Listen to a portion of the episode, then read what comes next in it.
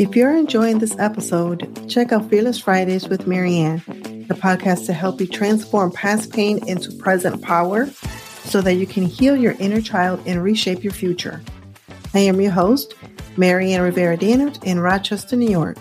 My mission is to see women worldwide live a free, fearless, and fabulous life. Subscribe to Fearless Fridays with Marianne on the Jazzcast Pros Network, available right here on your favorite podcast player. And remember, you are a priority and you matter. Jazzcast Pros. This episode of Living the Front Seat Life podcast is sponsored by BIPOC Peak, breaking the stigma and silence and prioritizing needs. They're hosting the Mental Health and Communities of Color Conference on July 13th, 14th, and 16th in Rochester, Buffalo, and Syracuse, New York. Register for this incredible conference today at BIPOCParentVoice.org. Our experience with a mental hygiene arrest happened about a month and a half after the Daniel Prude incident, death, murder, some would say, came to light. And so having the police come to my house for a crisis situation with my child wasn't something I was going to do. And when they came to my door, I basically said that my child is home on the weekend, a serious mental health condition, and this is not criminal, this is psychiatric, and I need you to take it easy when you come in my house.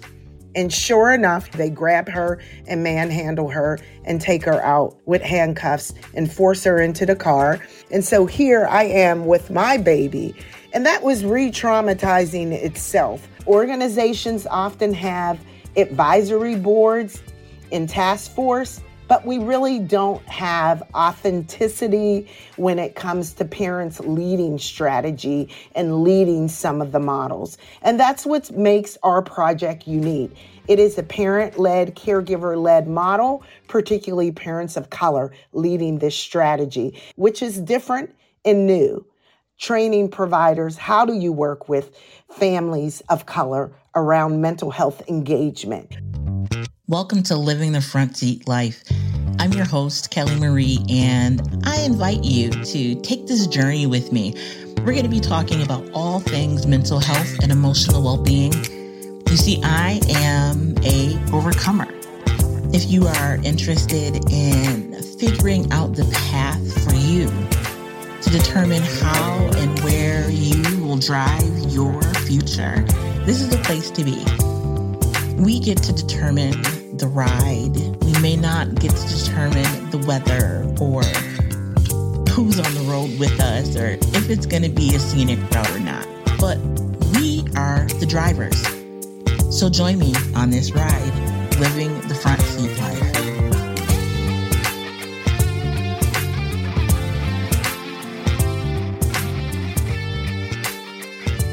Welcome to Living the Front Seat Life podcast. It is me, your host, Coach Kelly Marie, and I have an incredible guest with me today. We are talking about mental health, as always, living the front seat life, what that means, what it looks like.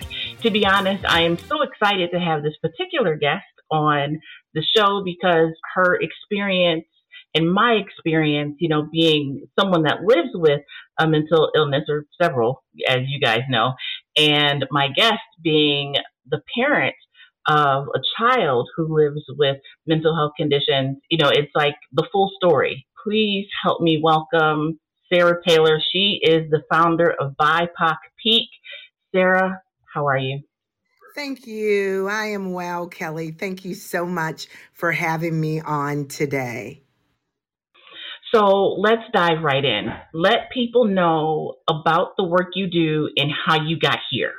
Thank you. I will give an abbreviated version um, and just say that navigating the mental health system for a Black little girl, my daughter, my great niece, who I'm raising, um, who is 13 now, has been similar to my analogy of a lifetime movie, reality TV show, Cops, Madea, Jerry Springer Show, all in one. Judge Judy, Judge Mathis. I would have never imagined what it would be like to navigate the mental health system for my child.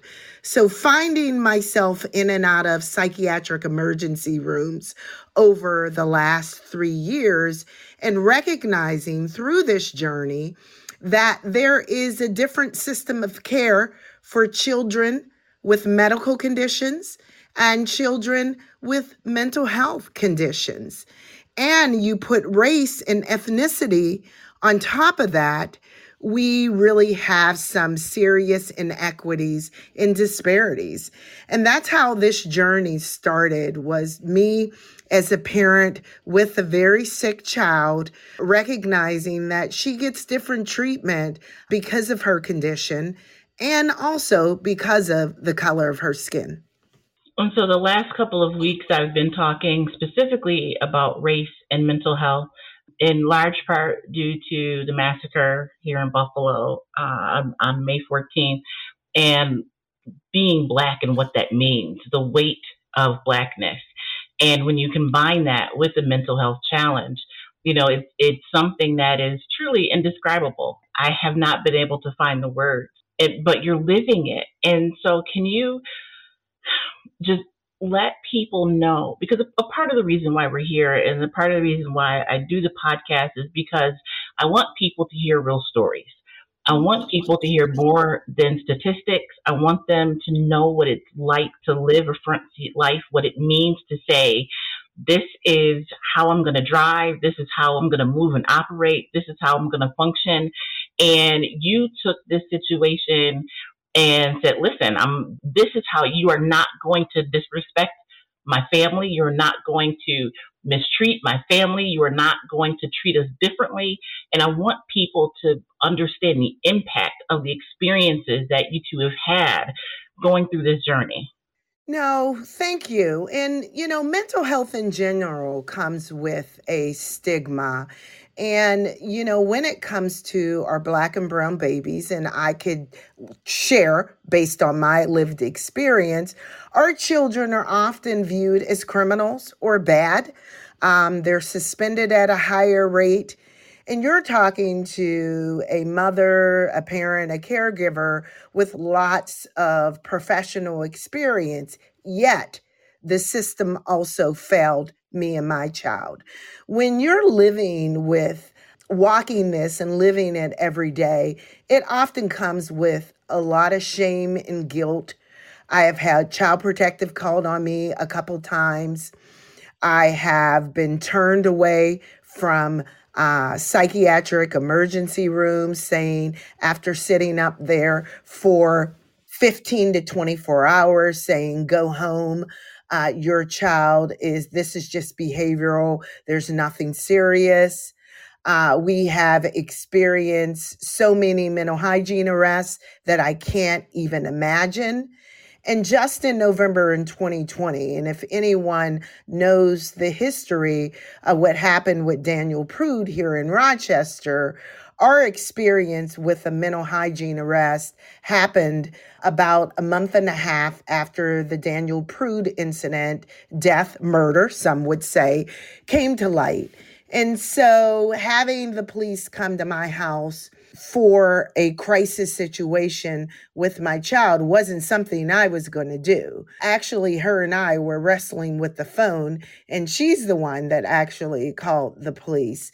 And when they came to my door, I basically said, as articulate as I can be, that my child is home on the weekend, a serious mental health condition, and this is not criminal. This is psychiatric, and I need you to take it easy when you come in my house. And sure enough, she was dysregulated, no weapon. You have to realize at that time, you know, she's a baby. She's 10 years old at that time. I think she was 10 going on 11. And she's agitated, dysregulated. And they come in my house, and what do they do? They grab her and manhandle her and take her out like handcuffs, with handcuffs, and force her into the car. And it was an ugly scene. And, you know, my heart was racing because all I'm thinking is we just found out about a black male dying in the hands of the police. And so here I am with my baby. And that was re traumatizing itself to watch your child over and over your sick child who cannot or does not have the skills to regulate her feelings and emotions and exhibit some symptoms that really throws her into a situation that it's dysregulated and unsafe at times. But yet my child was often looked at as a criminal. And that's disheartening. And I, I often felt that I was fighting for my child's life. And that's how this project was birthed, our BIPOC Peak project, because myself and other parents were in, in psychiatric emergencies crying and recognized that our children and we're treated differently. And there was not necessarily a support network, although we have amazing advocacy organizations, there was not one that specifically targeted and served Black and Brown families of color, particularly in high poverty census tracts. And that's how we started our project, just wanting to support other parents of color that were going through situations similar with our children. And so, what does that work look like? What type of conversations are you having with other parents? What type of um, programming and support do you do you do do you offer? Well, you know, our mission is to elevate parents, elevate their voices, to educate, empower each other, to eliminate disparities and inequities related to the emotional health of our kids. So that's what all those E's are for in peak. We want to elevate our voice. The second, you know, we build a network for parents, anti stigma education. How do you communicate with your doctor and therapist? Uh, how do you get over shame and guilt? How do you handle shame and guilt? We're blamed often. You know, how do we get past the uh, generational beliefs. You know, we've often been taught that came from mommy's side of the family, not daddy's side of the family, or they're just bad or cutting up, or even from, you know, ministries often saying, let's cast that demon out. So we want to combat some of those beliefs and chains of thoughts and negative communication to offer parents strength based communication and advocacy. Because when you look at some of the mental health advocacy strategies and groups, you don't often see parents of color around the table. We are active. We just don't have a organized effort that is focused on elevating our voice. And the second strategy we have is to impact change across the behavioral health systems to really push for equity. Uh, there's not a lot of clinicians of color when you look at community mental health centers serving large numbers of children of color, when you look at staffing, when you look at the suspension rate when you look at who leaves the mental health system and goes to the criminal justice system. Even when we talk about the suicide rate that's at a national high among Black children right now. So we also want to change systems to build equitable practices through the lens of racial equity.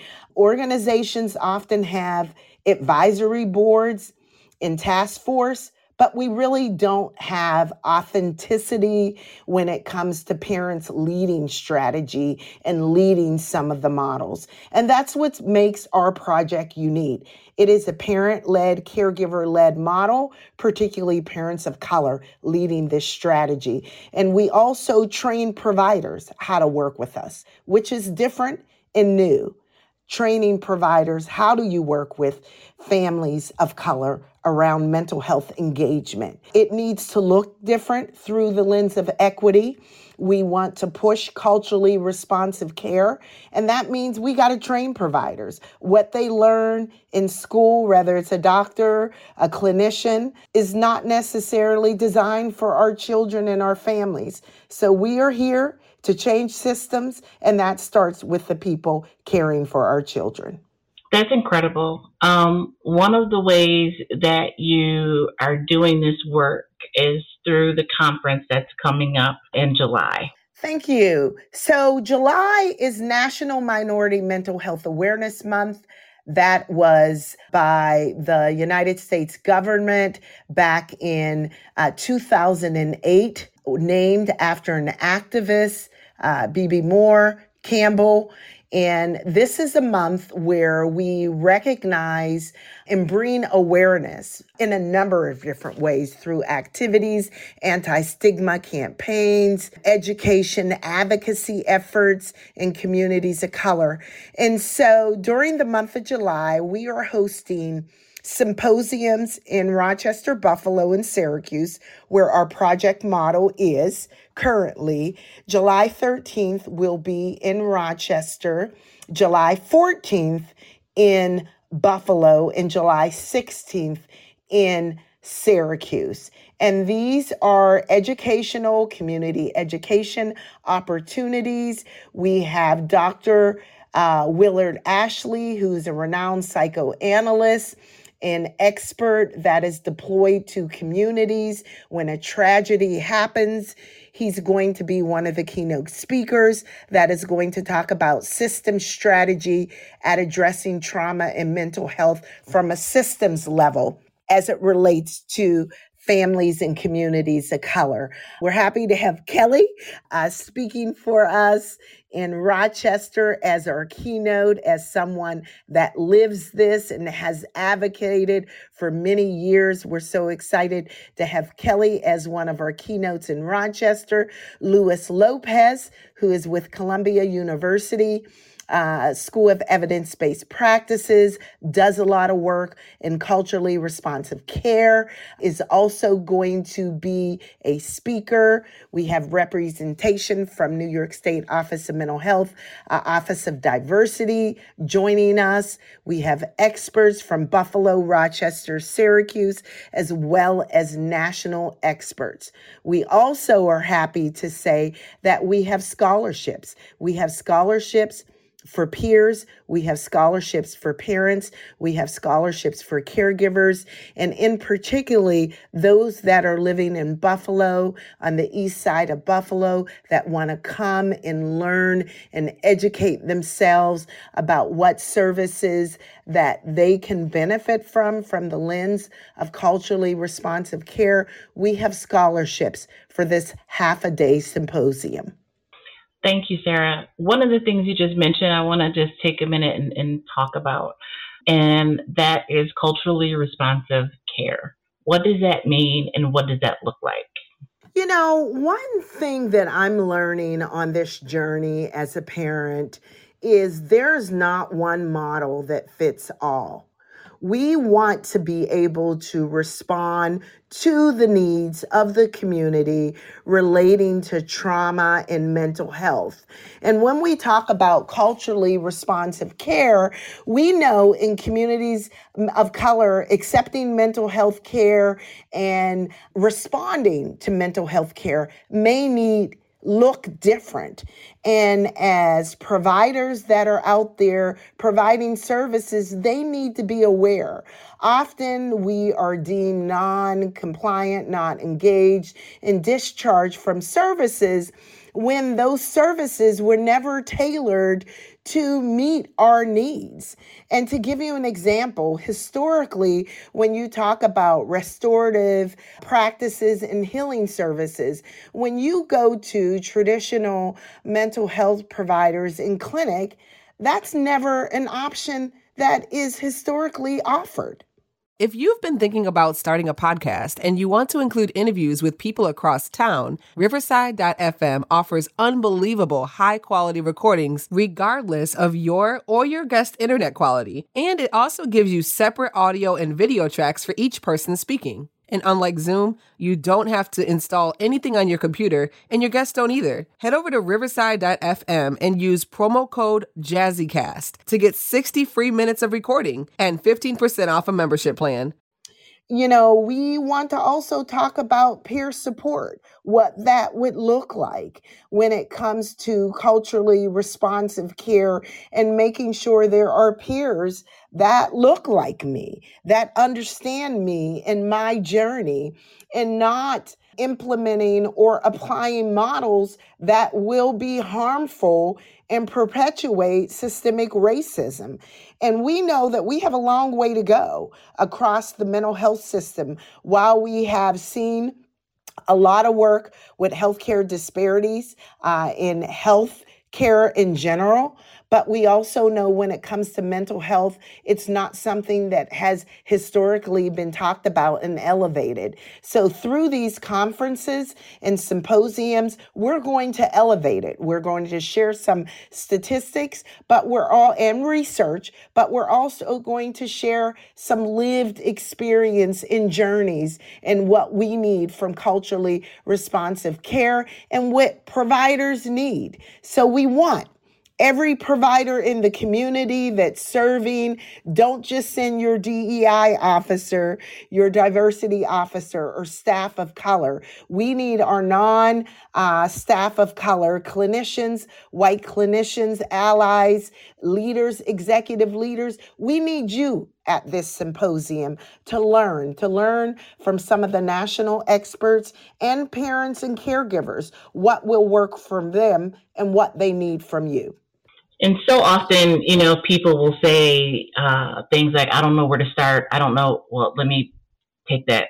Let me let me go back a little bit. So often, white people will say, "I don't know where to start. I don't know what to do. How how am I supposed to help make change?" And this is one of those times. This is one of those places and spaces to come to learn, to come and understand, to come and be equipped and prepared to then go out and do the work. So, how can people register for the conference? Right now, our website is up and conference information is on our website, BIPOC Parent Voice. That's B I P O C Parent voice.org. That is BIPOCparentvoice.org. You can find the registration link, and there will be information on how to obtain scholarships for this event also. And these are confidential scholarships. So, again, we are having this in Rochester, July 13th.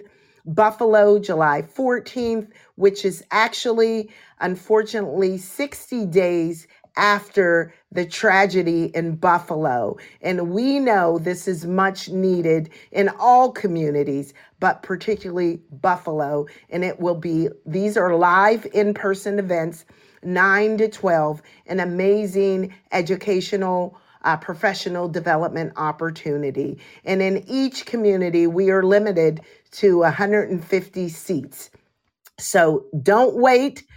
Register as soon as you can, and we want you to join us and bring team members, particularly those working with families of color across systems the child welfare system, juvenile justice system, behavioral health system, healthcare, education. Our law enforcement leaders need to be there, our educators need to be there, and our community based rec centers, recreation, summer, uh, summer programs, daycare providers we welcome you to come and learn. If, if you work with youth or parents of youth, this is the place for you. This is an opportunity, and I'm, I'm using that word purposely. This is an opportunity like you'll never see. I know that Sara has put so much into pulling this conference, these symposiums together and I don't want you to miss it. So please, I want you to head over to the website and register. I want you to share the podcast, share the link, let people know that this is happening and that they need to be in the room. This is the perfect opportunity to begin to make change. We talk about education all the time, not understanding where to go, what to do. This is the perfect opportunity for you to come and become equipped and prepared to do the work. Sara, thank you so much for sharing your story. Um, I want to have you back. I know um, that the next two podcasts we're going to dedicate to the conference, but I want you to come back outside of that and just share space with me. I am incredibly moved and am in awe of all that you have been through and that you are still surviving, you are still thriving, you are still helping others. Before we go though, can you talk to people about how you manage? How do you take care of yourself? Um, I think for me, you know, I walk by faith and really have um, really recognize that on this journey, Kelly, I have to take I, I don't say one day at a time. I literally have to look at things with my situation and my little girl with one hour at a time, literally one hour, and not having these high expectations of what I'm expecting of her and myself. And it's just also recognizing when I need a timeout and a time to step back. Um, because again, some of the experiences that we've been through, or heart wrenching, heart wrenching and painful. And you have to be able to really look at what does self care look like for you. So many times we throw that word out, but you have to understand what that looks like for you. And for me, sometimes it's a matter of stepping out on my porch and breathing for five minutes, fresh air. Sara, I appreciate you so much. Um, everything that you do um, all of the conversations that we have, the uplifting conversations, you know, that you and I personally have, you know, you you help me keep it together and keep focused and know that this is the work that I'm supposed to be doing. And I just I appreciate you so much. I thank you.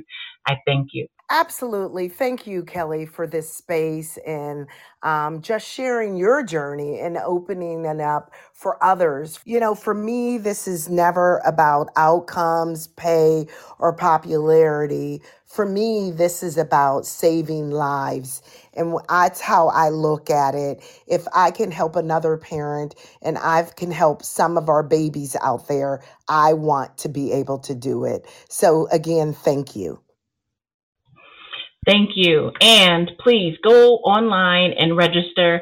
The website is BIPOCparentvoice.org and register for the conference. It's going to be in three cities Buffalo, Rochester, and Syracuse. So check your schedule, clear your schedule, go online, register, and be there. Until the next time, I encourage you, as always, to be the light, and I look forward to seeing you at the conference in July. Wow, thank you so much, Kelly and Jazzy. Look forward to having you here as our keynote. And um, I'm, I'm excited about this work and really partnering with authentic groups that really are not afraid to get their hands dirty and to go into communities of color to do the hard work around mental health and to relinquish power to let us do the work. And to you, thank you for listening. Please like, subscribe, share this podcast with someone else. I think there's great information here. You know, we're living the front seat life and what a great way to help others do the same by sharing the podcast. So until the next time, be the light.